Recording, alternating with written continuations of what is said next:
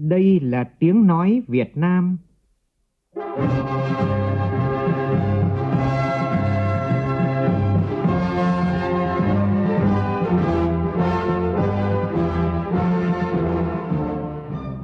là tiếng nói Việt Nam, phát thanh từ Hà Nội, thủ đô nước Cộng hòa xã hội chủ nghĩa Việt Nam.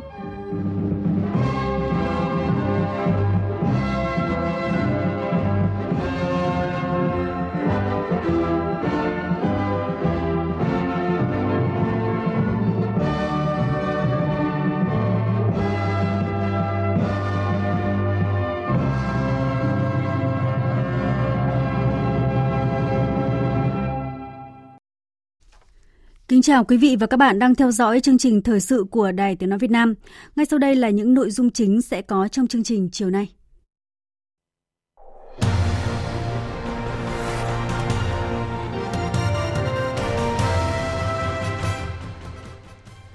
Chủ tịch Quốc hội Nguyễn Thị Kim Ngân hội kiến Thủ tướng Cộng hòa Armenia Nikol Pashinyan đang thăm chính thức Việt Nam. Bộ Chính trị điều động Chủ tịch Ủy ban nhân dân tỉnh Hà Tĩnh giữ chức Bí thư tỉnh ủy Hà Giang. Nhà máy điện mặt trời Sao Mai An Giang chính thức đi vào hoạt động và hòa vào lưới điện quốc gia trong ngày hôm nay. Hành trình đỏ được đồng loạt tổ chức tại 5 tỉnh thành phố là Khánh Hòa, Phú Yên, Quảng Bình, Tuyên Quang và Thành phố Hồ Chí Minh thu hút hàng ngàn người tham gia. Trong phần tin thế giới, Iran tuyên bố đã sẵn sàng làm dầu urani cấp độ cao hơn mức cho phép trong thỏa thuận hạt nhân ký năm 2015. Cảnh báo nguy cơ một trận siêu động đất hay còn gọi là Big One có sức tàn phá khủng khiếp từng xảy ra miền Tây nước Mỹ sau những trận động đất mạnh liên tiếp xảy ra tại bang California.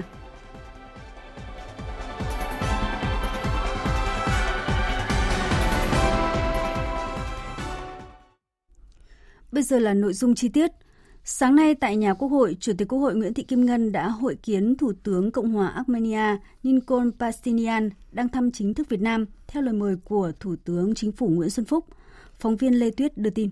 Tại hội kiến, Chủ tịch Quốc hội cho rằng quan hệ chính trị ngoại giao giữa Việt Nam và Armenia phát triển tốt đẹp. Tuy nhiên, việc trao đổi đoàn giữa hai nước còn hạn chế. Quan hệ kinh tế, thương mại và đầu tư còn khiêm tốn, chưa xứng, tương xứng với tiềm năng hợp tác. Chủ tịch Quốc hội hy vọng trong khóa họp thứ hai Ủy ban Liên Chính phủ Việt Nam Armenia sắp tới, hai bên sẽ cùng nhau đánh giá, tìm giải pháp thúc đẩy sự hợp tác trên tất cả các lĩnh vực, đặc biệt là trao đổi đoàn cấp cao và các cấp để thúc đẩy hợp tác thương mại đầu tư giữa hai nước. Hiệp định Thương mại Tự do Việt Nam Liên minh Kinh tế Á-Âu đã có hiệu lực và hai bên đã thiết lập cơ chế Ủy ban Liên Chính phủ về hợp tác kinh tế, thương mại và khoa học kỹ thuật Việt Nam-Armenia, Việt Nam và Liên minh châu Âu EU cũng vừa ký Hiệp định Thương mại Tự do Việt Nam-EU, EVFTA.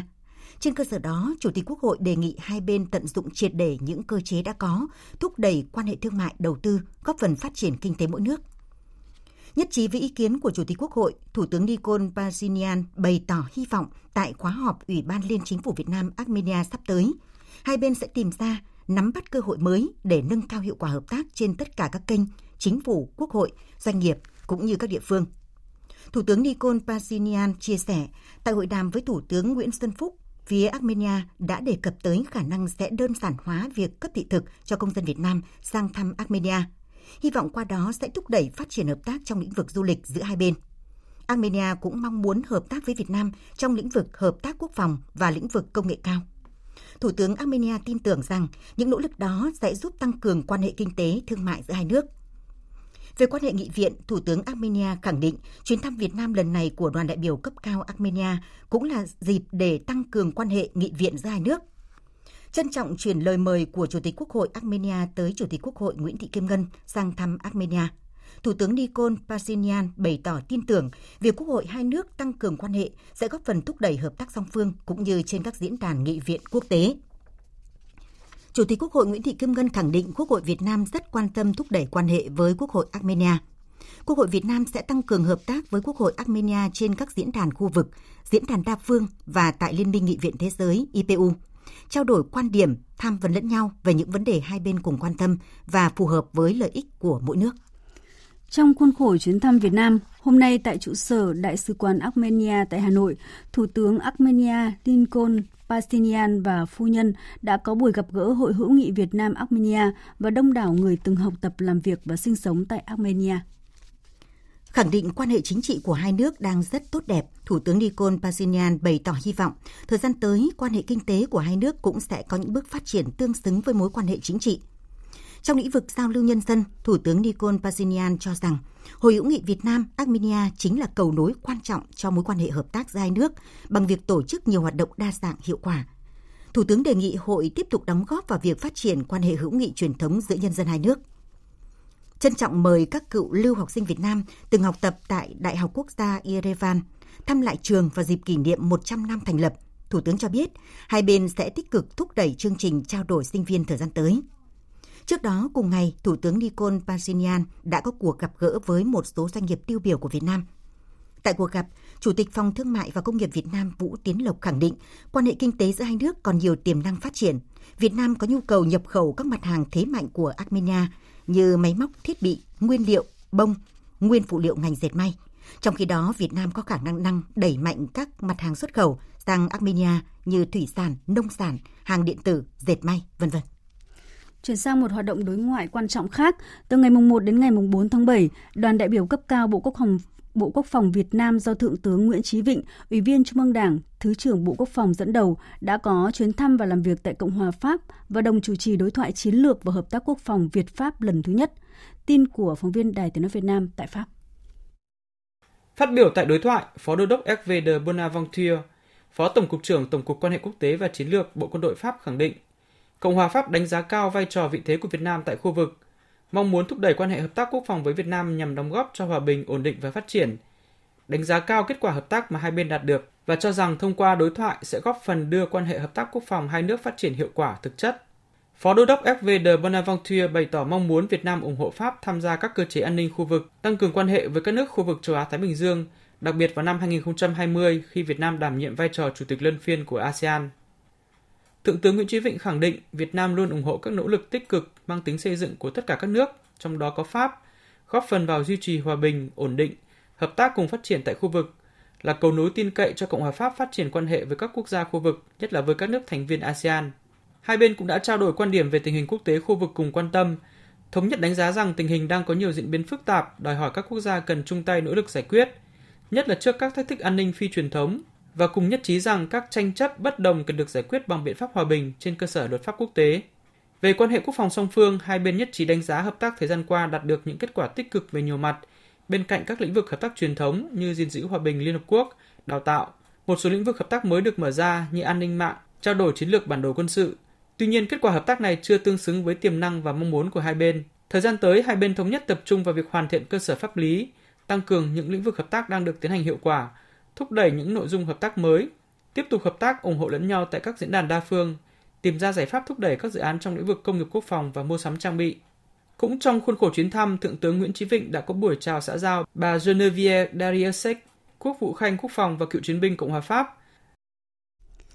Trở lại với các thông tin thời sự trong nước, hôm nay tại Hà Giang, Bí thư Trung ương Đảng, trưởng ban tổ chức Trung ương Phạm Minh Chính đã trao quyết định của Bộ Chính trị chỉ định ông Đặng Quốc Khánh, Ủy viên dự khuyết Ban chấp hành Trung ương Đảng, Phó Bí thư tỉnh ủy, Chủ tịch Ủy ban nhân dân tỉnh, Trường đoàn đại biểu Quốc hội khóa 14 tỉnh Hà Tĩnh, thôi tham gia ban chấp hành, ban thường vụ và thôi giữ chức vụ Phó Bí thư tỉnh ủy Hà Tĩnh nhiệm kỳ 2015-2020, được điều động chỉ định tham gia ban chấp hành, ban thường vụ và giữ chức Bí thư tỉnh ủy Hà Giang nhiệm kỳ 2015-2020. Tin chi tiết như sau. Trưởng ban tổ chức Trung ương Phạm Minh Chính nhấn mạnh, việc bổ nhiệm thể hiện sự ghi nhận đánh giá cao của Trung ương đối với những đóng góp trong quá trình công tác của đồng chí Đặng Quốc Khánh. Tin tưởng trên cương vị mới, đồng chí tiếp tục phát huy năng lực, phẩm chất, trí tuệ và kinh nghiệm của mình, hoàn thành xuất sắc nhiệm vụ được giao nhanh chóng hòa nhập, phối hợp tốt với các đồng chí ban thường vụ, ban chấp hành đảng bộ tỉnh, chính quyền và nhân dân các dân tộc, góp phần vào xây dựng phát triển tỉnh Hà Giang ngày càng giàu đẹp, văn minh. Tân Bí thư tỉnh ủy Hà Giang Đặng Quốc Khánh khẳng định nhiệm vụ mới rất nặng nề. Tuy nhiên với ý chí quyết tâm cao cùng với việc được lớn lên từ mảnh đất Hà Tĩnh giàu truyền thống, được đào tạo bồi dưỡng qua nhiều năm công tác, bản thân sẽ phấn đấu hết sức mình để cố gắng hoàn thành nhiệm vụ mới tại Hà Giang. Tân Bí thư tỉnh ủy Hà Giang mong muốn tiếp tục được chia sẻ, lấy kinh nghiệm thành công ở Hà Tĩnh để thực hiện nhiệm vụ lãnh đạo chỉ đạo tại Hà Giang. Ông Đặng Quốc Khánh, sinh năm 1976, quê ở xã Tiên Điền, huyện Nghi Xuân, tỉnh Hà Tĩnh, là tiến sĩ chuyên ngành quản lý đô thị và công trình tại Đại học Kiến trúc Hà Nội. Hội đồng nhân dân thành phố Đà Nẵng sẽ xem xét đơn xin thôi làm đại biểu Hội đồng nhân dân thành phố của ông Nguyễn Bá Cảnh trong kỳ họp sẽ diễn ra vào đầu tuần tới. Ông Lê Minh Trung, Phó Chủ tịch Hội đồng nhân dân thành phố Đà Nẵng cho biết, căn cứ đơn xin thôi làm nhiệm vụ đại biểu Hội đồng nhân dân thành phố Đà Nẵng của ông Cảnh và luật tổ chức chính quyền địa phương, xét thấy lý do xin thôi làm đại biểu Hội đồng nhân dân thành phố của ông Cảnh là phù hợp với quy định. Thường trực Hội đồng nhân dân thành phố thống nhất trình kỳ họp giữa năm diễn ra trong 3 ngày là mùng 9, mùng 10 và 11 tháng 7 để Hội đồng nhân dân thành phố Đà Nẵng quyết định. Anh Cảnh thì anh gửi đơn lâu rồi nhưng mà tại vì chưa đến kỳ họp thì anh xin thôi làm đại biểu lâu rồi. Cho thôi làm nhiệm vụ đại biểu phải được ờ, thẩm quyền quyết định của hội đồng dân. Nên đến kỳ họp này thì thường trực hội đồng dân dự kiến sẽ báo cáo với hội đồng dân về cái đơn xin thôi làm nhiệm vụ đại biểu của anh Bác Cảnh. Thì họp tới ngày ờ, 9 10 11 tới đó, thường trực hội đồng dân sẽ báo cáo hội đồng dân về cái đơn xin thôi làm đại biểu của anh Bá Cảnh. Như Đài Tiếng Nói Việt Nam đã đưa tin, ngày 14 tháng 5 vừa qua, Ban Bí thư đã họp để xem xét thi hành kỷ luật ông Nguyễn Bá Cảnh, căn cứ vào quyết định của Bộ Chính trị về xử lý kỷ luật đảng viên vi phạm, xét nội dung tính chất mức độ hậu quả vi phạm và quá trình công tác của ông Cảnh. Ban Bí thư đã quyết định kỷ luật ông Cảnh bằng hình thức cách tất cả các chức vụ trong Đảng. Chiều nay tại thành phố Hồ Chí Minh, Ban tuyên giáo Trung ương phối hợp với Đài truyền hình Việt Nam, Đài Tiếng nói Việt Nam tổ chức chương trình giao lưu điển hình tiêu biểu học tập và làm theo tư tưởng đạo đức phong cách Hồ Chí Minh năm 2019 khu vực phía Nam.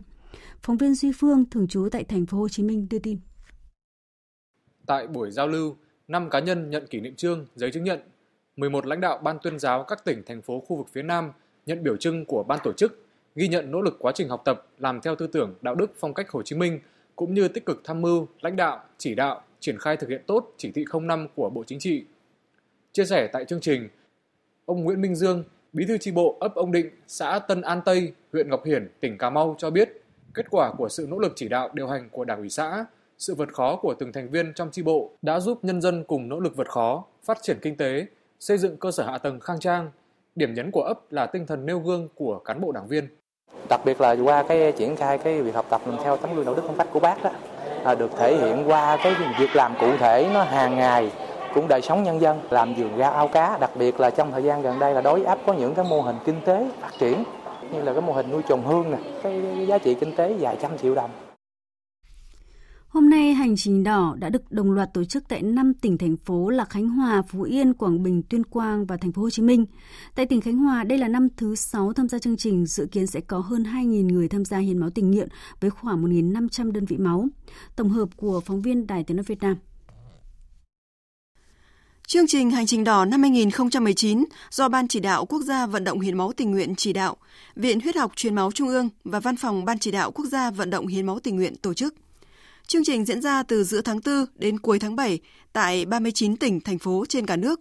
Dự kiến lượng tiếp nhận tối thiểu là 60.000 đơn vị máu. Tại tỉnh Phú Yên, có hơn 1.000 người tham gia chương trình. Qua khám sàng lọc, ban tổ chức chương trình đã thu được hơn 860 đơn vị máu. Còn tại tỉnh Khánh Hòa, trong ngày hôm nay, có khoảng 1.000 cán bộ, chiến sĩ, công chức, viên chức, người dân trên địa bàn tỉnh tham gia hiến máu tình nguyện. Đến 16 giờ chiều nay, ban tổ chức đã thu được hơn 800 đơn vị máu. Bà Lưu Thị Bích Hương, Phó Chủ tịch Hội Chữ thập đỏ tỉnh Khánh Hòa cho biết. Năm nay thì tổ chức tiếp nhận rất là tốt, có nhiều sự cải tiến so với những năm trước đây á, là, là bố trí cho những cái khu vực mà làm chuyên môn tăng cường người linh hoạt hơn trong cái khâu mà để tiếp đón người hiến máu, tránh tình trạng là để cho người hiến máu phải chờ đợi lâu. Do đó là người hiến máu tới được được ờ, tham gia hiến máu tình nguyện nhanh hơn, rút ngắn thời gian chờ đợi của họ lại. Đây là năm thứ 6, chương trình Hành trình đỏ đến với tỉnh Quảng Bình, thu hút hàng trăm học sinh, sinh viên, cán bộ chiến sĩ các lực lượng vũ trang cùng đông đảo tình nguyện viên Hội Chữ thập đỏ tỉnh Quảng Bình tham gia. Ông Nguyễn Tiến Hoàng, Phó Chủ tịch Ủy ban dân tỉnh Quảng Bình cho biết, hành trình đỏ lần này kêu gọi sự hưởng ứng, cổ vũ của đông đảo các tầng lớp nhân dân với thông điệp Quảng Bình nghĩa tình trong từng giọt máu. Những đơn vị máu an toàn từ người hiến máu tình nguyện là món quà vô giá, tiếp thêm sức mạnh cho những người gieo mầm sự sống. Vận động hiến máu tình nguyện khắc phục tình trạng khan hiếm máu cho cấp cứu và điều trị. Thông qua đó, hành trình đỏ góp phần giáo dục thế hệ trẻ về tương thân tương ái, hướng giới trẻ tới những việc làm tình nguyện, thiện nguyện, luôn sẵn sàng cống hiến và biết chia sẻ. Với tên gọi Giọt Hồng thành phố mang tên Bác, Ngày hội hiến máu tại thành phố Hồ Chí Minh dự kiến tiếp nhận gần 1.500 đơn vị máu, góp phần đáp ứng nhu cầu cung cấp máu cho cấp cứu và điều trị bệnh nhân tại thành phố. Trong hai tháng tiếp theo, thành phố đặt mục tiêu vận động đạt khoảng trên 40.000 túi máu. trong đó phấn đấu 60% túi máu từ 350 đến 450 ml và trên 94% máu sạch đạt chuẩn cung cấp ngân hàng máu thành phố. Anh Lục Thành Trung, người dân quận 10, nhiều lần đi hiến máu cho biết. Mình thấy hoạt động này rất là thiết thực và có ý nghĩa. Mình thấy cơ thể mình cũng bình thường và không có thay đổi gì nhiều. Mình cảm thấy là cái hành động này nên được nhân rộng. Cái việc hiến máu này nó giúp ích cho rất nhiều người. Về kỳ thi Trung học phổ thông quốc gia, hiện nay các sở giáo dục và đào tạo đang gấp rút à, chấm kỳ thi Trung học phổ thông quốc gia năm 2019. Năm nay, việc chấm thi các môn trắc nghiệm và môn tự luận tại các địa phương được tách riêng thành hai ban chấm độc lập, nên tiến độ chấm cũng khác nhau. Theo báo cáo của nhiều sở giáo dục và đào tạo, đến nay, ban chấm thi các môn trắc nghiệm do trường đại học chủ trì cơ bản đã chấm xong bài thi. Chấm thi tự luận đang hoàn tất để chuẩn bị chấm kiểm tra. Tại Thanh Hóa, theo phản ánh của phóng viên Sĩ Đức, tổ chấm thi trắc nghiệm Trung học phổ thông quốc gia 2019 tại địa phương này đã hoàn thành công việc chấm thi. Theo đó, có nhiều lỗi do phần mềm không nhận diện đúng. Ban chấm thi đã phải ra soát 12.000 bài thi và sửa 1.500 bài thi cho đúng thực tế. Trường Đại học Bách khoa Hà Nội chấm thi trắc nghiệm Trung học phổ thông quốc gia năm 2019 cho thí sinh ở tỉnh Thanh Hóa. Ông Trần Văn Tớp, Phó Hiệu trưởng Đại học Bách khoa Hà Nội cho biết, Thanh Hóa là địa phương có nhiều bài thi đứng thứ ba cả nước với khoảng 35.000 thí sinh. 102.925 bài thi trắc nghiệm gồm toán ngoại ngữ, các môn thi của tổ hợp khoa học tự nhiên và khoa học xã hội. Tuy nhiên trong quá trình chấm thi để đảm bảo quyền lợi của thí sinh, phần mềm chấm thi khuyến cáo nên xem xét lại những bài thi như tô mờ, tô đốp. Số lượng bài thi này là 11.696 bài, chiếm tỷ lệ 11,36%. Trong bản hướng dẫn chấm thi trắc nghiệm có công việc kiểm sửa lỗi bài làm, khi xử lý ảnh bài làm của thí sinh cần kiểm tra có đúng hay không thí sinh bỏ sót hoặc là tô đúp câu trả lời mà phần mềm không nhận dạng được. Phần này gọi là kiểm sửa lỗi bài làm. Ông Trần Văn Tớp giải thích. Chọn một đáp án, sau đó thì các em mới thay đổi. Là các em chọn đáp án thứ hai. Vì vậy nguyên tắc là các em phải phải tẩy cái đáp án thứ nhất đi. Nếu các em tẩy một cách rất tốt thì phần mềm nó không nhận ra được nữa. Nó chỉ chấp nhận một đáp án. Nhưng có hai cách. Một là các em tẩy không tốt phần mềm nó dẫn đến nó nhận diện là các em là có chọn tô đúc. Và khi tô đúc như vậy thì các em ấy mất điểm của cái môn đó, mặc dù các em tẩy rồi. Nếu không sửa thì chả có vấn đề gì cả. Phần mềm nó nói là diện à, hai một câu trả lời, chọn một trong nhiều đáp án. Thế khi mà anh chọn hai đáp án thì đương nhiên cái cái đó nó nó không chấp nhận và câu ấy là em mất điểm. Nhưng mà giả thiết rằng em đã chọn, xong em thay đổi và em cày đi cái thầy đi đó này là nó sẽ mờ hơn cái mà tô chính thức. Vì vậy nếu mà chúng ta không sửa cho các em ấy thì coi là các em mất cơ hội có điểm của câu đó. Lỗi thứ hai là thí sinh tô nhưng mờ dẫn đến phần mềm không tiếp nhận đúng thông tin. Ông Trần Văn Tấp cho rằng về nguyên tắc thì lỗi này, lỗi này thì tổ chấm trắc nghiệm không kiểm sửa cũng đúng quy chế, nhưng với trách nhiệm những người chấm thi vẫn giả soát hơn 11.000 bài thi để kiểm sửa trong vòng 1,5 ngày làm việc trong 12 ngàn cái cái gọi là cái bài có những cái dấu hiệu đó chấm thi trắc nghiệm của Bách khoa Hà Nội là đã đã đã, đã đồng ý để sửa hay nói cách khác là đã kiểm sửa kiểm và sửa. Kiểm thì 12 ngàn nhưng sửa chỉ có ngàn rưỡi thôi.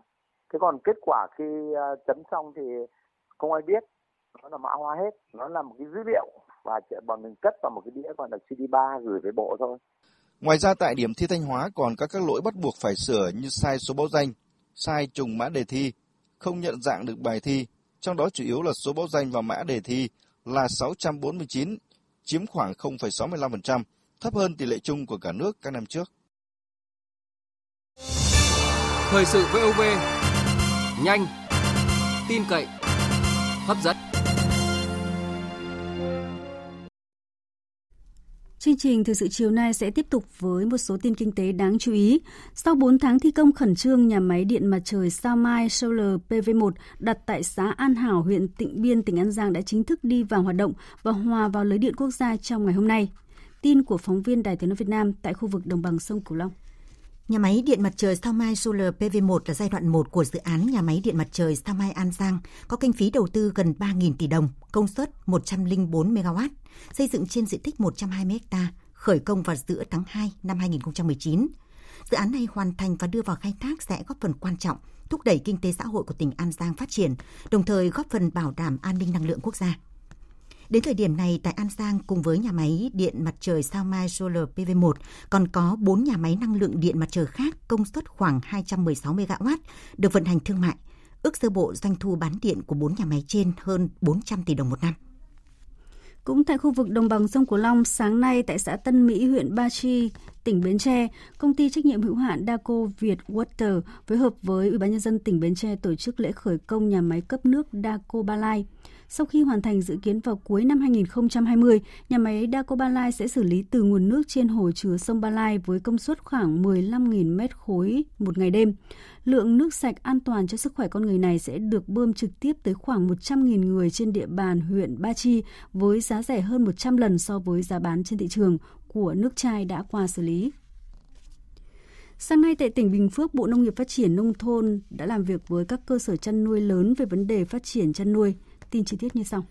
Các doanh nghiệp lớn cam kết đảm bảo nguồn cung thực phẩm như gia cầm trong bối cảnh dịch tả lợn diễn biến phức tạp, nguồn cung thịt lợn trên thị trường bị sụt giảm. Hiện các doanh nghiệp chăn nuôi gia cầm lớn trên địa bàn tỉnh Bình Phước đang tập trung đẩy mạnh mô hình liên kết chuỗi để tập trung tăng sản lượng gia cầm, góp phần giảm giá thành, tăng chất lượng, sẵn sàng bù đắp thay thế sản lượng thịt lợn bị thiếu do dịch tả lợn châu Phi gây ra. Bộ Nông nghiệp và Phát triển Nông thôn sẽ tạo điều kiện để các đơn vị ứng dụng công nghệ cao thực hiện quy trình chăn nuôi sạch, đặc biệt là trong giết mổ, chế biến, để sẵn sàng cung ứng nguồn thực phẩm bổ sung, thay thế cho lượng thịt lợn bị hao hụt do việc tiêu hủy 10% tổng đàn cả nước vì dịch tả lợn châu Phi. Thưa quý vị và các bạn, ở nơi nào giao thông gặp khó khăn cũng đồng nghĩa với kinh tế địa phương đó khó có thể phát triển. Câu chuyện của huyện vùng sâu vùng xa Krông Bông tỉnh Đắk Lắk mà phóng viên Xuân Lãm cho biết là giao thông của Krông Bông với bên ngoài chỉ có duy nhất tỉnh lộ 12 nhưng đã xuống cấp nghiêm trọng. Bao nhiêu năm nay, chính quyền và người dân Krông Bông mong muốn nhà nước đầu tư nâng cấp tuyến tỉnh lộ 12, tạo điều kiện phát triển kinh tế xã hội. Nhưng chưa biết đến bao giờ niềm khát khao này mới trở thành hiện thực.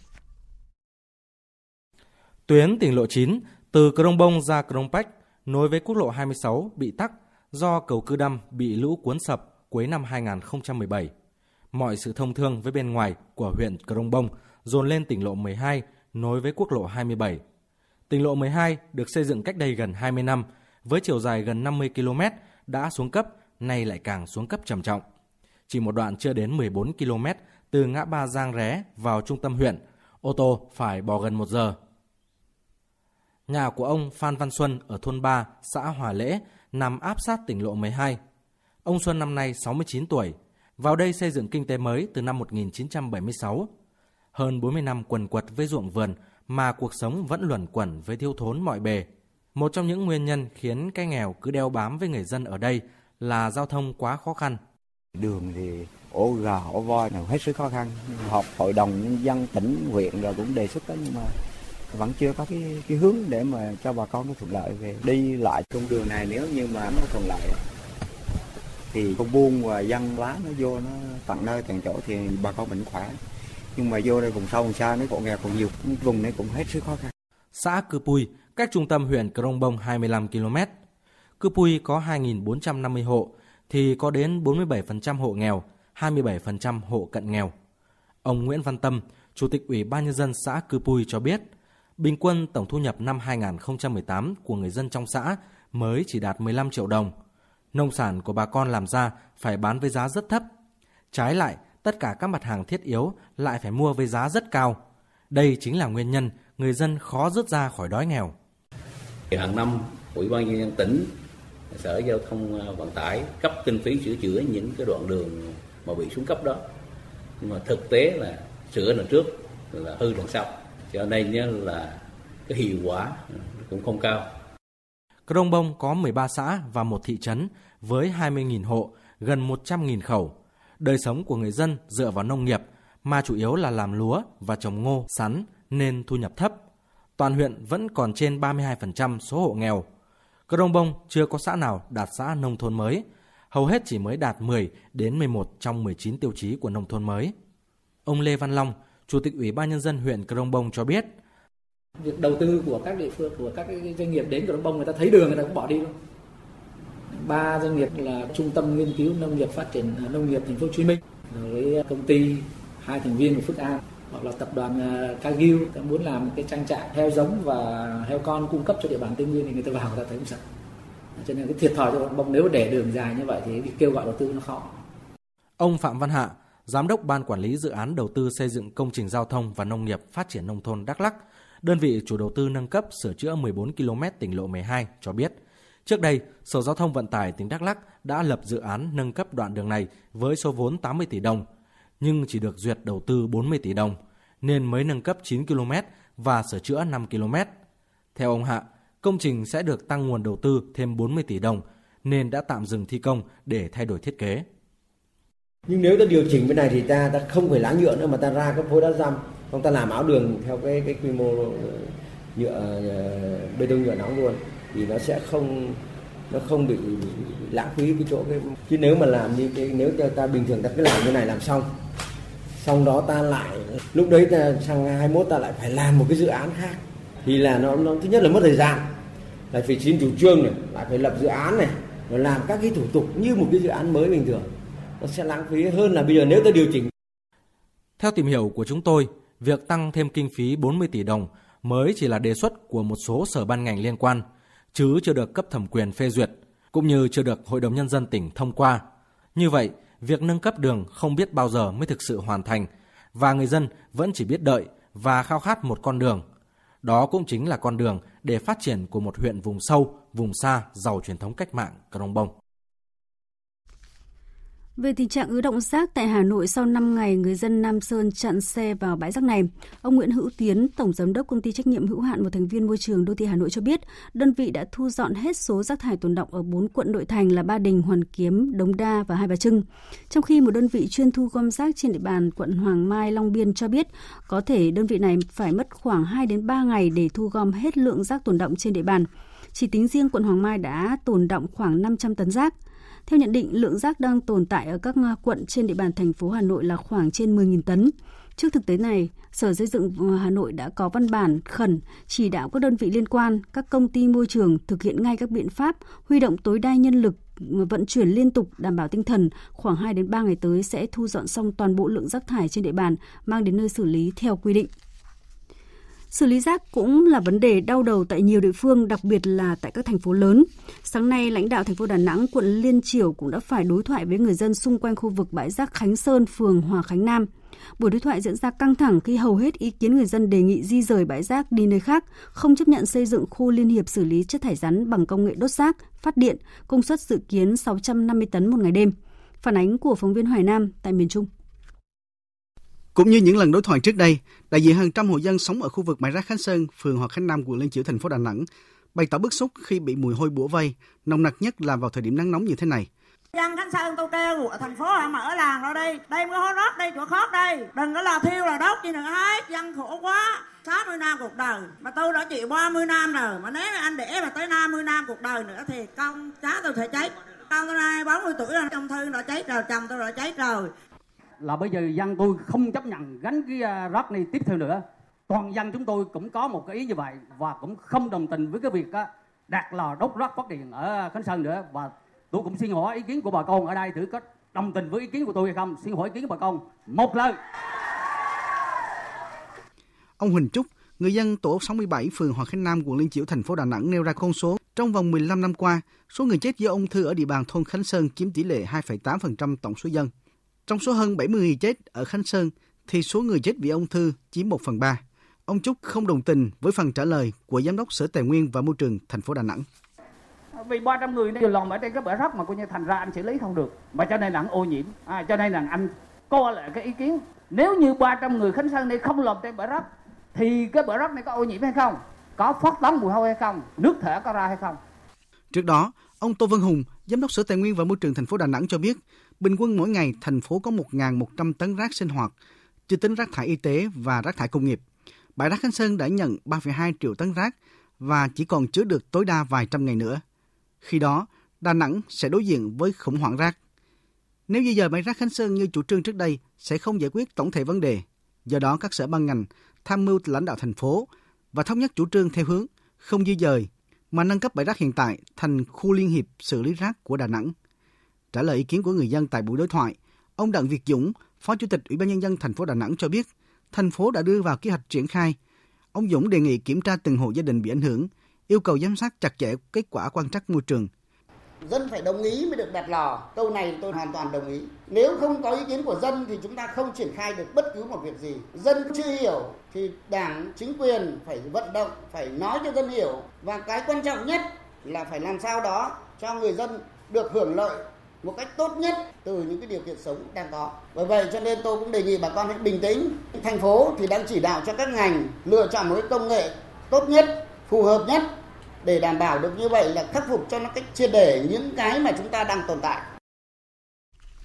Hôm nay, Cơ quan Cảnh sát điều tra Bộ Công an đã bắt tạm giam Lê Tấn Hùng, nguyên Tổng Giám đốc Tổng Công ty Nông nghiệp Sài Gòn, Sacri, để điều tra về hành vi vi phạm quy định về quản lý sử dụng tài sản nhà nước gây thất thoát lãng phí.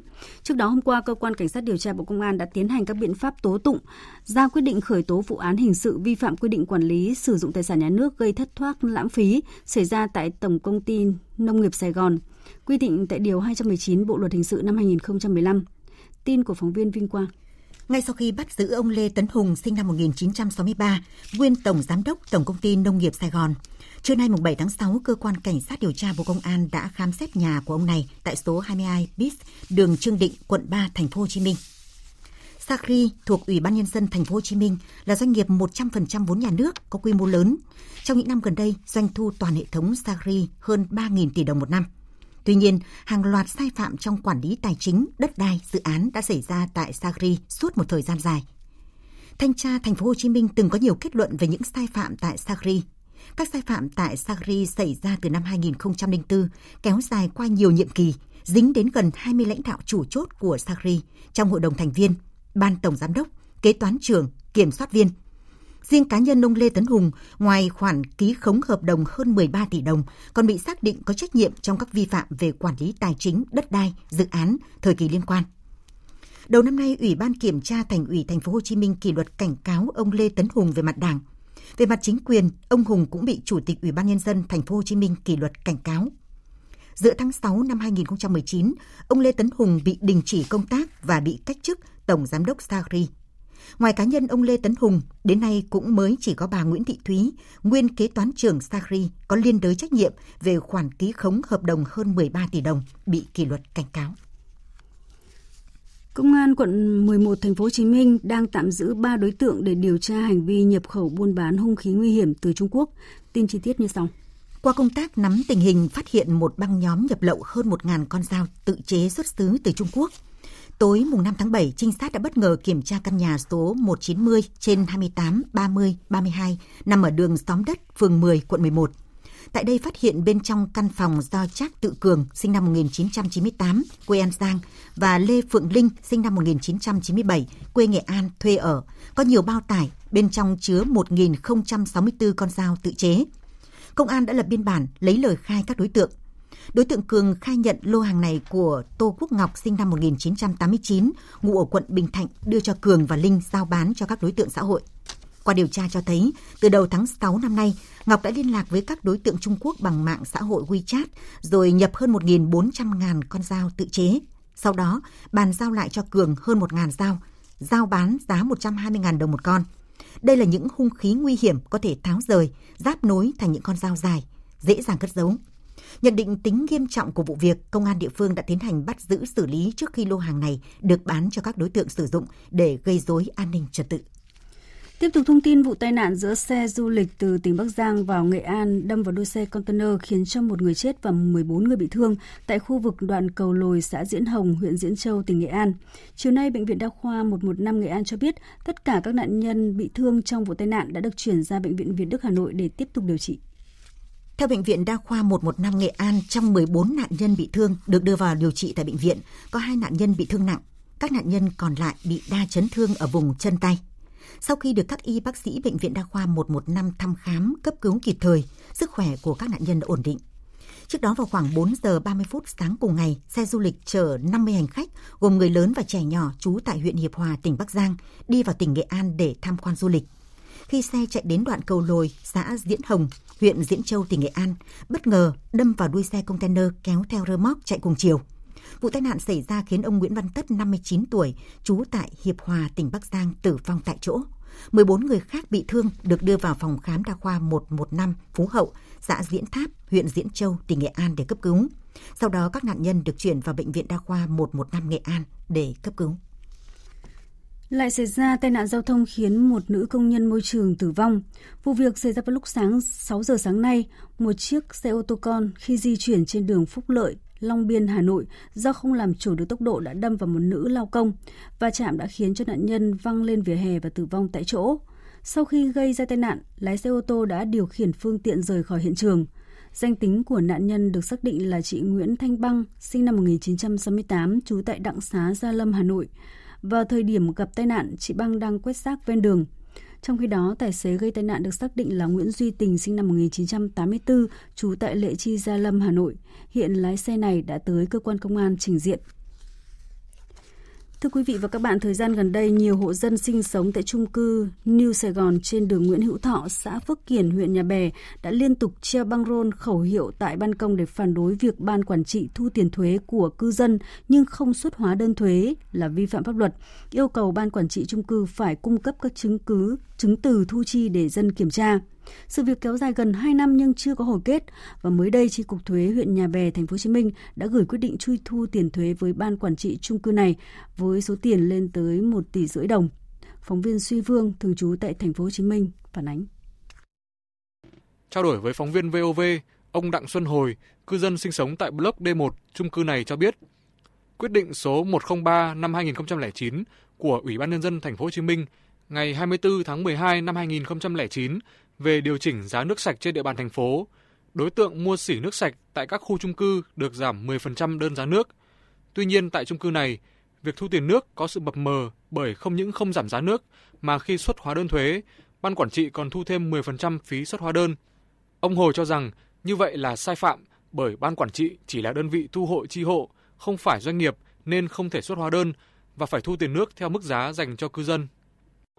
Chúng tôi yêu cầu trưởng ban quản trị phải gặp gỡ cư dân đối thoại trực tiếp để giải quyết công việc nhưng trưởng ban quản trị không gặp chúng tôi yêu cầu là để phải cung cấp cho chúng tôi về các cái thu chi tài chính để cư dân kiểm tra ờ, trốn tránh chúng tôi là đã, đã gần 2 năm nay.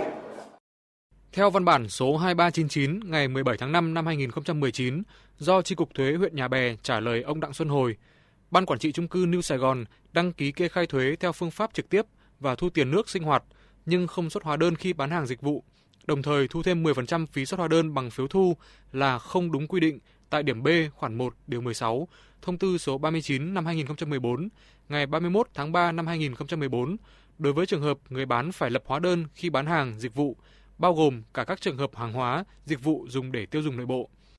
Khi một số cư dân chung cư phản đối việc ban quản trị áp giá nước cao hơn so với quy định và thu thêm 10% tiền phí xuất hóa đơn, thì lập tức ban quản trị cho người cắt nước, cưa đường ống nước của các hộ dân này trái quy định pháp luật. Việc thiếu nước sinh hoạt khiến cho gia đình bà Nguyễn Thị Giang, ngụ chung cư này gặp rất nhiều khó khăn, ảnh hưởng không nhỏ đến sức khỏe của hai cô con gái. Gia đình bà Giang bị cắt nước hai lần vào tháng 9 năm 2018 và ngày 24 tháng 6 năm 2019. Mỗi lần như vậy kéo dài vài ngày, làm đảo lộn cuộc sống. Tôi yêu cầu là lên đây cắt nước là phải lập biên bản cho tôi. Nhưng mà họ tự ý cắt và họ không lập biên bản gì cả không có nước sinh hoạt. Coi nó xáo trộn là nước uống không có nước sinh hoạt không có. Mẹ con tôi ngưng hết coi mọi sinh hoạt xáo trộn là coi cuộc sống không biết là mẹ con xoay sở kiểu gì nữa. Sau khi bị cơ quan thuế truy thu khoản tiền 1,5 tỷ đồng, Ban quản trị đã thông báo rộng rãi đến cư dân bằng văn bản số 07/2019 ngày 27 tháng 5 năm 2019 về việc tạm thời không xuất hóa đơn cho đến khi có kết luận mới của hội nghị nhà trung cư một lần nữa, cư dân tại đây rất bức xúc khi ông Đinh Duy Linh, trưởng ban quản trị đề nghị lấy quỹ của cư dân ra đóng tiền truy thu thuế. Sự việc này càng trở nên gay gắt khi tại cuộc họp thường niên giữa ban quản trị và cư dân về số tiền truy thu thuế, cư dân yêu cầu công khai minh bạch thu chi nhưng không được ban quản trị trả lời, dẫn tới tranh cãi và xảy ra hành hung cư dân. Theo quy định tại điều 41 Thông tư 02 năm 2016 của Bộ Xây dựng về quy chế quản lý sử dụng nhà trung cư, những khoản thu phí dịch vụ trái quy định pháp luật không đúng thỏa thuận với các cư dân thì người dân có quyền từ chối nộp các khoản đó. Việc cung cấp dịch vụ điện nước là hợp đồng giữa đơn vị cung cấp với người dân. Ban quản trị không có quyền tự ý cắt nước mà chỉ có thể đề nghị đơn vị cung cấp ngừng cấp dịch vụ. người dân tại chung cư New Sài Gòn đang mong chờ sự vào cuộc của các cơ quan chức năng để đảm bảo quyền lợi chính đáng, giải quyết triệt để những sai phạm về quản lý tài chính của ban quản trị khu chung cư này. Số vụ cháy rừng trong 6 tháng đầu năm nay đã tăng 64% so với cùng kỳ năm ngoái. Trong đó có tuần cao điểm ghi nhận xảy ra 45 vụ cháy rừng ở các tỉnh Trung Bộ. Con số này do Tổng cục Lâm nghiệp vừa đưa ra.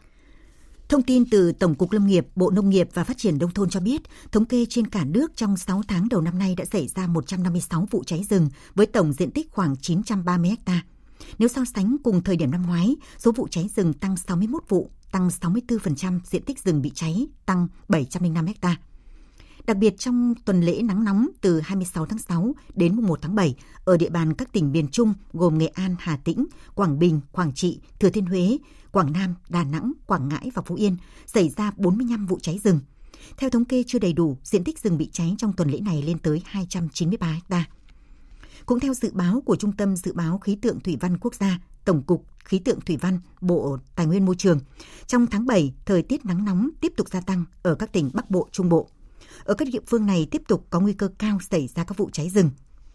Tổng cục Lâm nghiệp tiếp tục duy trì cung cấp thông tin cảnh báo cháy rừng hàng ngày, tiếp tục đổi mới và nâng cao chất lượng công tác tuyên truyền trong quản lý bảo vệ rừng, thiết lập mạng lưới cộng tác viên cung cấp thông tin tại các cơ sở, xây dựng dự án ứng dụng công nghệ cao trong quản lý và bảo vệ, trong đó ưu tiên phát hiện sớm, cảnh báo nguy cơ cháy rừng, theo dõi diễn biến rừng và công tác ứng cứu chữa cháy rừng.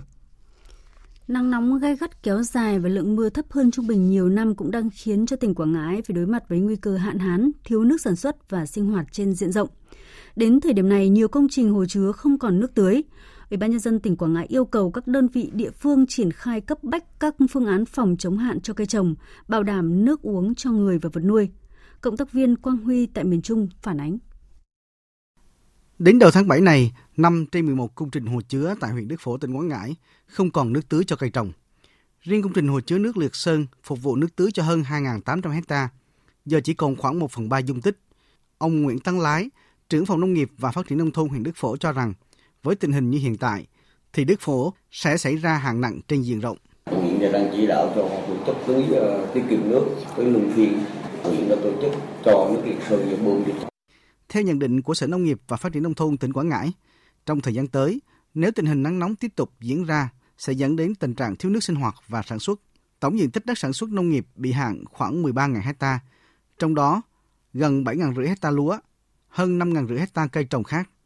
Sở Nông nghiệp và Phát triển Nông thôn tỉnh Quảng Ngãi yêu cầu công ty trách nhiệm hữu hạn một thành viên khai thác công trình thủy lợi Quảng Ngãi và các địa phương quản lý các hồ chứa phải tổ chức phối hợp chặt chẽ trong việc mở nước và điều hành nước tưới. Ông Dương Văn Tô, Giám đốc Sở Nông nghiệp và Phát triển Nông thôn tỉnh Quảng Ngãi cho biết. Hiện nay trong các cái biện pháp mà tưới thì ờ, chúng tôi cũng lưu ý với lại công ty khai thác ờ, công trình thủy lợi ở các cái trạm quản lý của mình là phải phối hợp hết sức chặt chẽ với chính quyền địa phương trong cái lịch điều tiết nước và về phía địa phương chúng tôi cũng yêu cầu là phải tuân thủ chấp hành lịch điều tiết nước cho từng địa phương. Tránh cái tình trạng là coi như phía trên đó, lúc người ta cần tưới cho phía dưới phía dưới đang cũng cần để mà coi như là tham gia ngay lúc đó. Đang cái giai đoạn đã nhắn thiếu nước không thể bón phân cũng được ấy. Thì cái lúc đó điều tiết nước cho cái vùng ở cuối kênh thì đầu kênh là cứ sợ là coi như là nước nó sẽ hết cho nên là tập trung ra ngang để mà lấy thêm. Thì cái việc đó là việc là không đúng. Cho nên việc đó là phải tuân thủ tuân thủ trong lịch điều hành nước của địa phương. Và cái lịch, cái hợp đồng chúng ta đã ký với địa phương ngày nào mở nước ngày nào tôi đổ nước, thời gian đâu thì phải tuân thủ cái này. Dự báo nắng nóng tại khu vực này sẽ còn kéo dài ít nhất là trong vài ngày tới và thông tin chi tiết sẽ được biên tập viên Nguyễn Kiên chuyển tới quý vị ngay sau đây. Theo dự báo thì ngày mai ở Bắc Bộ và Trung Bộ tiếp tục có nắng nóng, có nơi nắng nóng gai gắt với nhiệt độ cao nhất phổ biến 35 đến 37 độ, có nơi trên 37 độ. Thời gian có nhiệt độ trên 35 độ là từ 11 giờ đến 16 giờ. Cảnh báo Đợt nắng nóng này có khả năng kéo dài trong 2 ngày tới ở các tỉnh thành Bắc Bộ, còn ở Trung Bộ, nắng nóng có khả năng kéo dài trong nhiều ngày tới. Do ảnh hưởng của nắng nóng nên có nhiều nguy cơ xảy ra cháy nổ, hỏa hoạn ở khu vực dân cư và nguy cơ cháy rừng ở các tỉnh Trung Bộ. Ngày mai, chỉ số TOV ở thành phố Hà Nội biến động ở ngưỡng nguy cơ gây hại cao, còn ở Đà Nẵng, chỉ số TOV tối đa ứng với mức ảnh hưởng nguy cơ gây hại rất cao đối với cơ thể con người khi tiếp xúc trực tiếp với ánh nắng. Cấp độ rủi ro thiên tai do nắng nóng là cấp 1.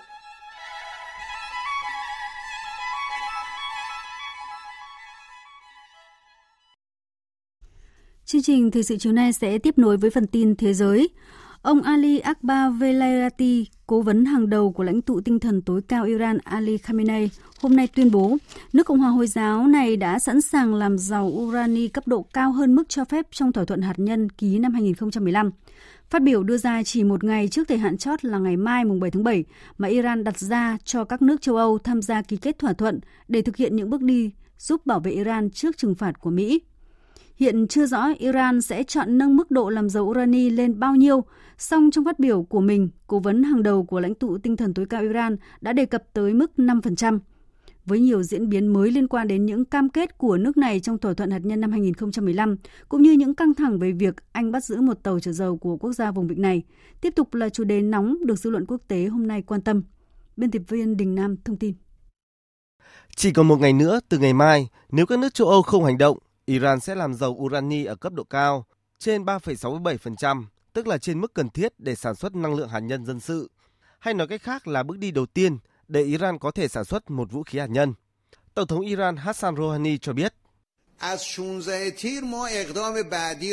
từ ngày 7 tháng 7, chúng tôi sẽ thực hiện bước đi tiếp theo của mình.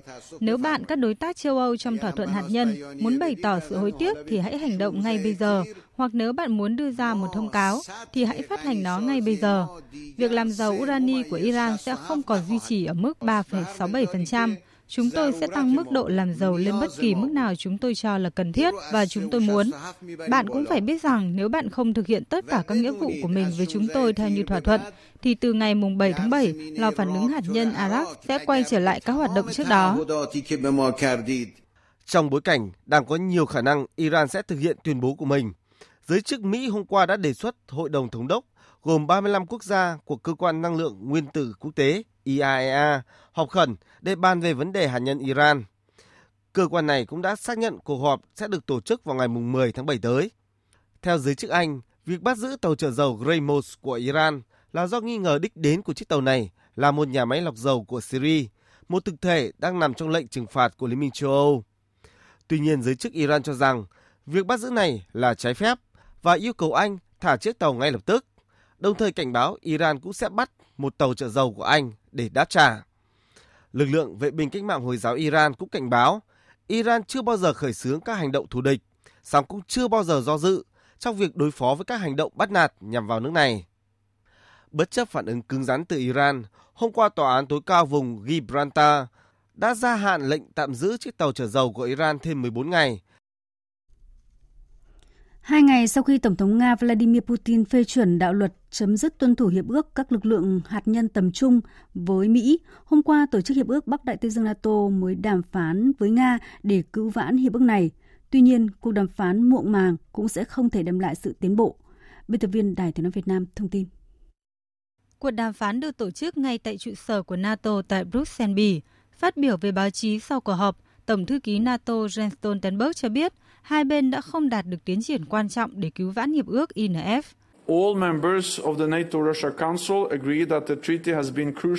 Tất cả các thành viên của Hội đồng NATO Nga đồng ý rằng hiệp ước rất quan trọng đối với an ninh châu Âu, Đại Tây Dương, nhưng hiệp ước hiện đang gặp nguy hiểm, không có bất kỳ dấu hiệu đột phá nào.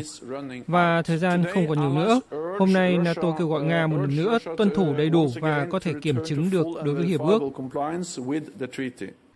Mặc dù vậy, ông Stoltenberg cho biết NATO vẫn không từ bỏ nỗ lực thuyết phục Nga phá hủy tên lửa hành trình phóng từ mặt đất SSC-8 mà theo NATO, hiệp ước các lực lượng hạt nhân tầm trung cấm các tên lửa với tầm bắn 500 km đến 5.500 km. Cuộc đàm phán giữa Nga và NATO diễn ra sau hai ngày khi Tổng thống Nga Vladimir Putin ký phê chuẩn đạo luật cho phép Nga chính thức ngừng tuân thủ hiệp ước các lực lượng hạt nhân tầm trung INF. Việc INF đổ vỡ tiếp tục cho thấy mối quan hệ căng thẳng giữa Nga và phương Tây. Các chuyên gia và giới chức phương Tây lo ngại nguy cơ an ninh do châu Âu nằm trong tầm ngắn tên lửa tầm trung của Nga, trong khi Moscow khẳng định Nga không muốn bị lôi kéo vào một cuộc chạy đua vũ trang mới, nhưng phải đảm bảo an ninh của nước này bằng cách kiềm chế các ý định gây hấn của NATO. Tuy nhiên, Nga vẫn luôn mở rộng cánh cửa đối thoại với các nước châu Âu về mọi vấn đề. Về quan hệ thương mại Mỹ-Trung, chính quyền Tổng thống Mỹ Donald Trump cho biết các cuộc đàm phán thương mại với Trung Quốc đang bắt đầu được nối lại trong bối cảnh Trung Quốc nhiều lần nhấn mạnh để có thể đi tới một thỏa thuận thì điều quan trọng là Mỹ phải dỡ bỏ tất cả các mức thuế quan hiện nay. Theo cố vấn kinh tế Nhà Trắng Larry Kudlow, đại diện thương mại Mỹ Robert Lighthizer và Bộ trưởng Tài chính Steven Mnuchin đang có các cuộc thảo luận qua điện thoại với nhà đàm phán thương mại hàng đầu Trung Quốc, Phó Thủ tướng Lưu Hạc.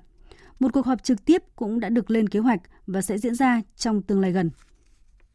Thưa quý vị và các bạn, chưa đầy 2 ngày sau trận động đất mạnh 6,4 độ Richter, khu vực phía nam bang California, Mỹ, hôm nay lại bị rung chuyển bởi một trận động đất có cường độ mạnh hơn 7,1 độ Richter. Trận động đất kéo dài trong ít nhất nửa phút và có thể cảm nhận được từ những nơi rất xa như là thành phố Las Vegas và thậm chí là Mexico. Các chuyên gia đã bắt đầu lo ngại về nguy cơ một trận siêu động đất hay còn gọi là Big One có sức tàn phá khủng khiếp từng xảy ra ở miền Tây nước Mỹ. Biên tập viên Thu Hoài thông tin. Trận động đất mạnh xảy ra sáng ngày 6 tháng 7 theo giờ Hà Nội, làm rung chuyển khu vực phía nam bang California, đã khiến một số người bị thương và gây thiệt hại về tài sản. Giới chức cứu hỏa hạt cơn cho biết có nhiều người bị thương và nhiều đám cháy nhưng không nêu chi tiết. Trong khi đó, Sở Cứu hỏa hạt San Bernardino cho biết nhiều tòa nhà bị dạn nứt và một người bị thương nhẹ. Theo cơ quan khảo sát địa chất Mỹ, trận động đất có tâm chấn nằm cách thành phố Ridgeret 10 km, cũng là nơi xảy ra trận động đất mạnh 6,4 độ Richter hôm 4 tháng 7 vừa qua. Các nhà chức trách địa phương đã cảnh báo về một loạt các dư chấn có thể xảy ra sau trận động đất mạnh nhất này. Ông Magila Ducey, giám đốc văn phòng dịch vụ khẩn cấp bang California cho biết. Đây là một trận động đất có cường độ rất mạnh và chúng ta cũng biết rằng chắc chắn sẽ xảy ra một loạt cơn dư chấn sau đó. Vì thế tôi muốn chúng ta phải luôn sẵn sàng mọi nguồn lực để có thể huy động khi cần thiết. Chúng tôi sẽ tham gia hỗ trợ 24 trên 24 giờ các quận cho đến khi tình hình được giảm nhẹ. Nhà nghiên cứu địa chấn làm việc tại cơ quan khảo sát địa chất Mỹ, bà Susan Howe cảnh báo sau bất kỳ trận động đất nào, có 5% khả năng sẽ xảy ra trận động đất lớn hơn trong 3 ngày sau đó. Nếu trường hợp này xảy ra, trận động đất sẽ xảy ra ở cùng khu vực. Chúng ta đã chứng kiến hai cơn dư chấn từ 5 đến 7,1 độ. xác suất xảy ra thêm 5 cơn dư chấn nữa trong tuần tới là rất cao. Trong đó xác suất 6 độ Richter là hơn 50% và thậm chí là 60%. xác suất 7 độ có thể lên tới 11%. Vì vậy, tất cả những gì chúng tôi muốn nói đó là đang có một chuỗi dư chấn rất mạnh mẽ. Đây là lý do đừng ai nghĩ rằng tình trạng này sẽ chấm dứt. Tính đến nay, các nhà khoa học ghi nhận được hơn 1.400 cơn dư chấn sau trận động đất hôm 4 tháng 7 vừa qua. Quý vị và các bạn đang theo dõi chương trình Thời sự chiều của Đài Tiếng Nói Việt Nam. Tiếp theo là trang tin thể thao.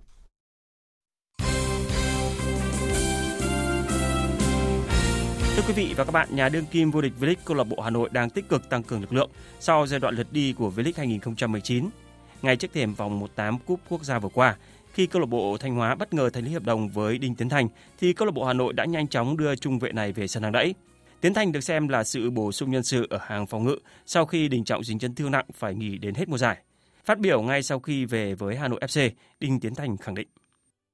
Đội hình của Hà Nội hiện tại tất cả đều đều thi đấu rất tốt và ổn định. Với rất nhiều cầu thủ ở trong câu bộ là thần tượng của tôi và tôi cũng có một chút áp lực khi à, được thi đấu với à, một đội bóng có trình độ à, chuyên môn rất là cao. Tôi sẽ phải cố gắng rất nhiều để có thể bắt nhịp được lối chơi và làm quen với lối chơi câu bộ. Trong khi đó, huấn luyện viên Chu Đình Nghiêm cũng đánh giá cao khả năng của Tiến Thành và cho rằng anh là nhân tố tốt bổ sung cho câu lạc bộ thủ đô vào thời điểm này. Đinh Tiến Thành là một cầu thủ tốt. Câu lạc bộ Hà Nội với mời được Đinh Tiến Thành về thì tôi nghĩ rằng Đinh Tiến Thành về với câu lạc bộ Hà Nội thì đều là cái sự kết hợp tốt cho cả hai bên. Thì tôi nghĩ rằng đây là một cái sự ờ, bổ sung rất tốt cho câu lạc bộ Hà Nội. Không chỉ có Tiến Thành trong đội hình, mới đây trên trang mạng xã hội chính thức của câu lạc bộ Hà Nội FC thông báo họ đã chiêu mộ thành công tiền đạo người Pháp Papa Kepe Chân sút người Pháp sở hữu chiều cao 1m85, thi đấu ở vị trí tiền đạo mũi nhọn và có hiệu suất ghi bàn khá cao khi đã có đến 24 bàn thắng trong 25 trận đấu tại giải hạng nhì Slovenia ở mùa giải vừa qua. Ngày hôm qua thì KP đã vượt qua cuộc kiểm tra y tế của câu lạc bộ Hà Nội và anh sẽ khoác chiếc áo số 38. Tiền đạo trẻ người Pháp được ban huấn luyện đội bóng đại diện thủ đô đặt nhiều kỳ vọng sẽ là người thay thế khoảng trống mà cầu thủ Osheni, chân sút chủ lực của câu lạc bộ Hà Nội FC đang phải điều trị chấn thương. Chiều qua ngày 5 tháng 7, hai đội U17 Viettel và Hoàng Anh Gia Lai trở thành những chủ nhân đầu tiên của tấm vé tại bảng A vào bán kết giải U17 quốc gia đang tổ chức tại Tây Ninh. Trước trận cuối cùng của vòng bảng, U17 Viettel đã chính thức đi tiếp sau hai trận thắng trước đó. Ở lượt trận cuối này, họ đã giành chiến thắng 1-0 trước U17 Đồng Tháp, qua đó giành trọn vẹn 9 điểm sau 3 trận toàn thắng. Ở trận đấu diễn ra cùng giờ, U17 Hoàng Anh Gia Lai không chỉ phải thắng Tây Ninh mà còn trông chờ vào U17 Đồng Tháp trắng tay trước Viettel. Đội bóng phố núi đã đạt được mục tiêu với việc có chiến thắng 4-0 trước đội chủ nhà. Với kết quả này thì Viettel giành ngôi đầu bảng A với 9 điểm, ba đội còn lại cùng 3 điểm, nhưng câu lạc bộ U17 Hoàng Anh Gia Lai xếp nhì bảng do có hiệu số bàn thắng bại tốt hơn. Từ ngày 9 đến ngày 14 tháng 7, giải vật trẻ vô địch châu Á 2019 sẽ diễn ra tại Thái Lan. Đội tuyển vật Việt Nam tham dự giải với 5 vận động viên thi đấu ở năm hạng cân là Cấn Thị Hồng, Nguyễn Thị Oanh, Nguyễn Thị Phượng, Nguyễn Mỹ Trang và Đỗ Thu Trang. Theo huấn luyện viên Nguyễn Huy Hà, đây là cơ hội để các đô vật trẻ có cơ hội cọ sát học hỏi, nâng cao trình độ để chuẩn bị cho SEA Games 31 diễn ra ở Việt Nam. Các vận động viên hiện tại là đang có sự phát triển nên là đây cũng là cái để ban luyện đánh giá và để ờ, hướng đến cái mục tiêu ở SEA Games 2021 tổ chức tại Việt Nam. Giải vật trẻ vô địch châu Á 2019 là giải đấu quy tụ các vận động viên trẻ tài năng của hơn 30 quốc gia tham dự.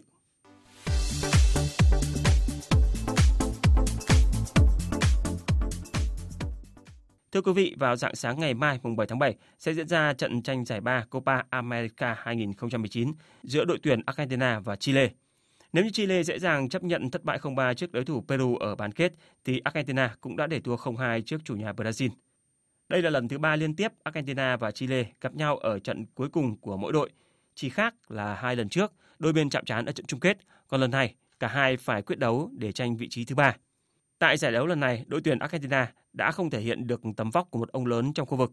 Còn với Chile, trận thua 0-3 trước Peru như gá lốt lạnh dội vào tham vọng của đội bóng, chỉ biết trông chờ vào dàn cầu thủ ngôi sao đã qua thời hoàng kim. Tấm huy chương đồng của Copa America 2019 không thể cứu vớt được một giải đấu thất bại đối với cả Argentina lẫn Chile, nhưng chiến thắng trước kẻ địch không đội trời chung thì có ý nghĩa hơn rất nhiều.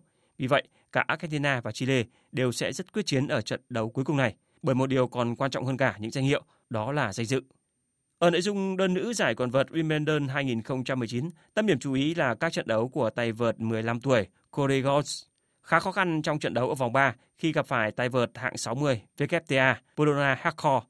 Song rất kiên cường và bản lĩnh, tay vợt thiếu niên người Mỹ đã thắng tay vợt Polona Hardcore với tỷ số chung cuộc 2-1, tỷ số các set đấu là 3-6, 7-6 và 7-5 để giành quyền vào vòng 16 tay vợt nữ xuất sắc nhất của Wimbledon 2019. Dự báo thời tiết Phía Tây Bắc Bộ có mây, đêm có mưa rào và rông vài nơi, ngày nắng nóng. Riêng khu Tây Bắc nhiều mây, có mưa rào và rông vài nơi, gió nhẹ. Trong cơn rông có khả năng xảy ra lốc, xét và gió giật mạnh. Nhiệt độ từ 24 đến 37 độ, có nơi trên 37 độ. Riêng khu Tây Bắc từ 30 đến 33 độ. Phía Đông Bắc Bộ có mây, chiều tối và đêm có mưa rào và rông vài nơi, ngày nắng nóng, có nơi nắng nóng gay gắt, gió Đông Nam đến Nam cấp 2, cấp 3. Trong cơn rông có khả năng xảy ra lốc xét và gió giật mạnh, nhiệt độ từ 26 đến 37 độ, có nơi trên 37 độ. Các tỉnh từ Thanh Hóa đến Thừa Thiên Huế có mây, chiều tối và đêm có mưa rào và rông vài nơi, ngày nắng nóng và nắng nóng gay gắt, gió Tây Nam cấp 2, cấp 3. Trong cơn rông có khả năng xảy ra lốc xét và gió giật mạnh, nhiệt độ từ 26 đến 38 độ, có nơi trên 38 độ. Các tỉnh ven biển từ Đà Nẵng đến Bình Thuận có mây, chiều tối và đêm có mưa rào và rông vài nơi, ngày nắng nóng. Phía Bắc có nắng nóng gay gắt, gió Tây Nam cấp 2, cấp 3. Trong cơn rông có khả năng xảy ra lốc, xét và gió giật mạnh. Nhiệt độ từ 25 đến 37 độ, phía Bắc có nơi trên 38 độ. Tây Nguyên có mây, tối nay và chiều tối mai có mưa rào và rông rải rác, ngày có mưa rào và rông vài nơi, gió Tây Nam cấp 2, cấp 3. Trong cơn rông có khả năng xảy ra lốc, xét và gió giật mạnh, nhiệt độ từ 20 đến 31 độ, có nơi trên 31 độ. Nam Bộ có mây, tối nay và chiều tối mai có mưa rào và rông rải rác, ngày có mưa rào và rông vài nơi, gió Tây Nam cấp 2, cấp 3. Trong cơn rông có khả năng xảy ra lốc xét và gió giật mạnh, nhiệt độ từ 23 đến 34 độ. Khu vực Hà Nội có mây, chiều tối và đêm có mưa rào và rông vài nơi, ngày nắng nóng và nắng nóng gai gắt, gió Đông Nam đến Nam cấp 2, cấp 3, nhiệt độ từ 28 đến 38 độ. Dự báo thời tiết biển, Vịnh Bắc Bộ có mưa rào vài nơi, tầm nhìn xa trên 10 km, gió Nam đến Tây Nam cấp 4, cấp 5. Vùng biển từ Quảng Trị đến Quảng Ngãi, khu vực quần đảo Hoàng Sa thuộc thành phố Đà Nẵng và vùng biển từ Bình Định đến Ninh Thuận, không mưa, tầm nhìn xa trên 10 km, gió Tây Nam cấp 4. Khu vực Bắc và giữa Biển Đông, khu vực Nam Biển Đông, Khu vực quần đảo Trường Sa thuộc tỉnh Khánh Hòa và vùng biển từ Bình Thuận đến Cà Mau có mưa rào rải rác và có nơi có rông. Tầm nhìn xa trên 10 km, giảm xuống từ 4 đến 10 km trong mưa, gió Tây Nam cấp 4, cấp 5. Trong cơn rông có khả năng xảy ra lốc xoáy và gió giật mạnh. Vùng biển từ Cà Mau đến Kiên Giang bao gồm cả Phú Quốc và Vịnh Thái Lan có mưa rào rải rác và có nơi có rông. Tầm nhìn xa trên 10 km, giảm xuống từ 4 đến 10 km trong mưa, gió nhẹ. Trong cơn rông có khả năng xảy ra lốc xoáy và gió giật mạnh.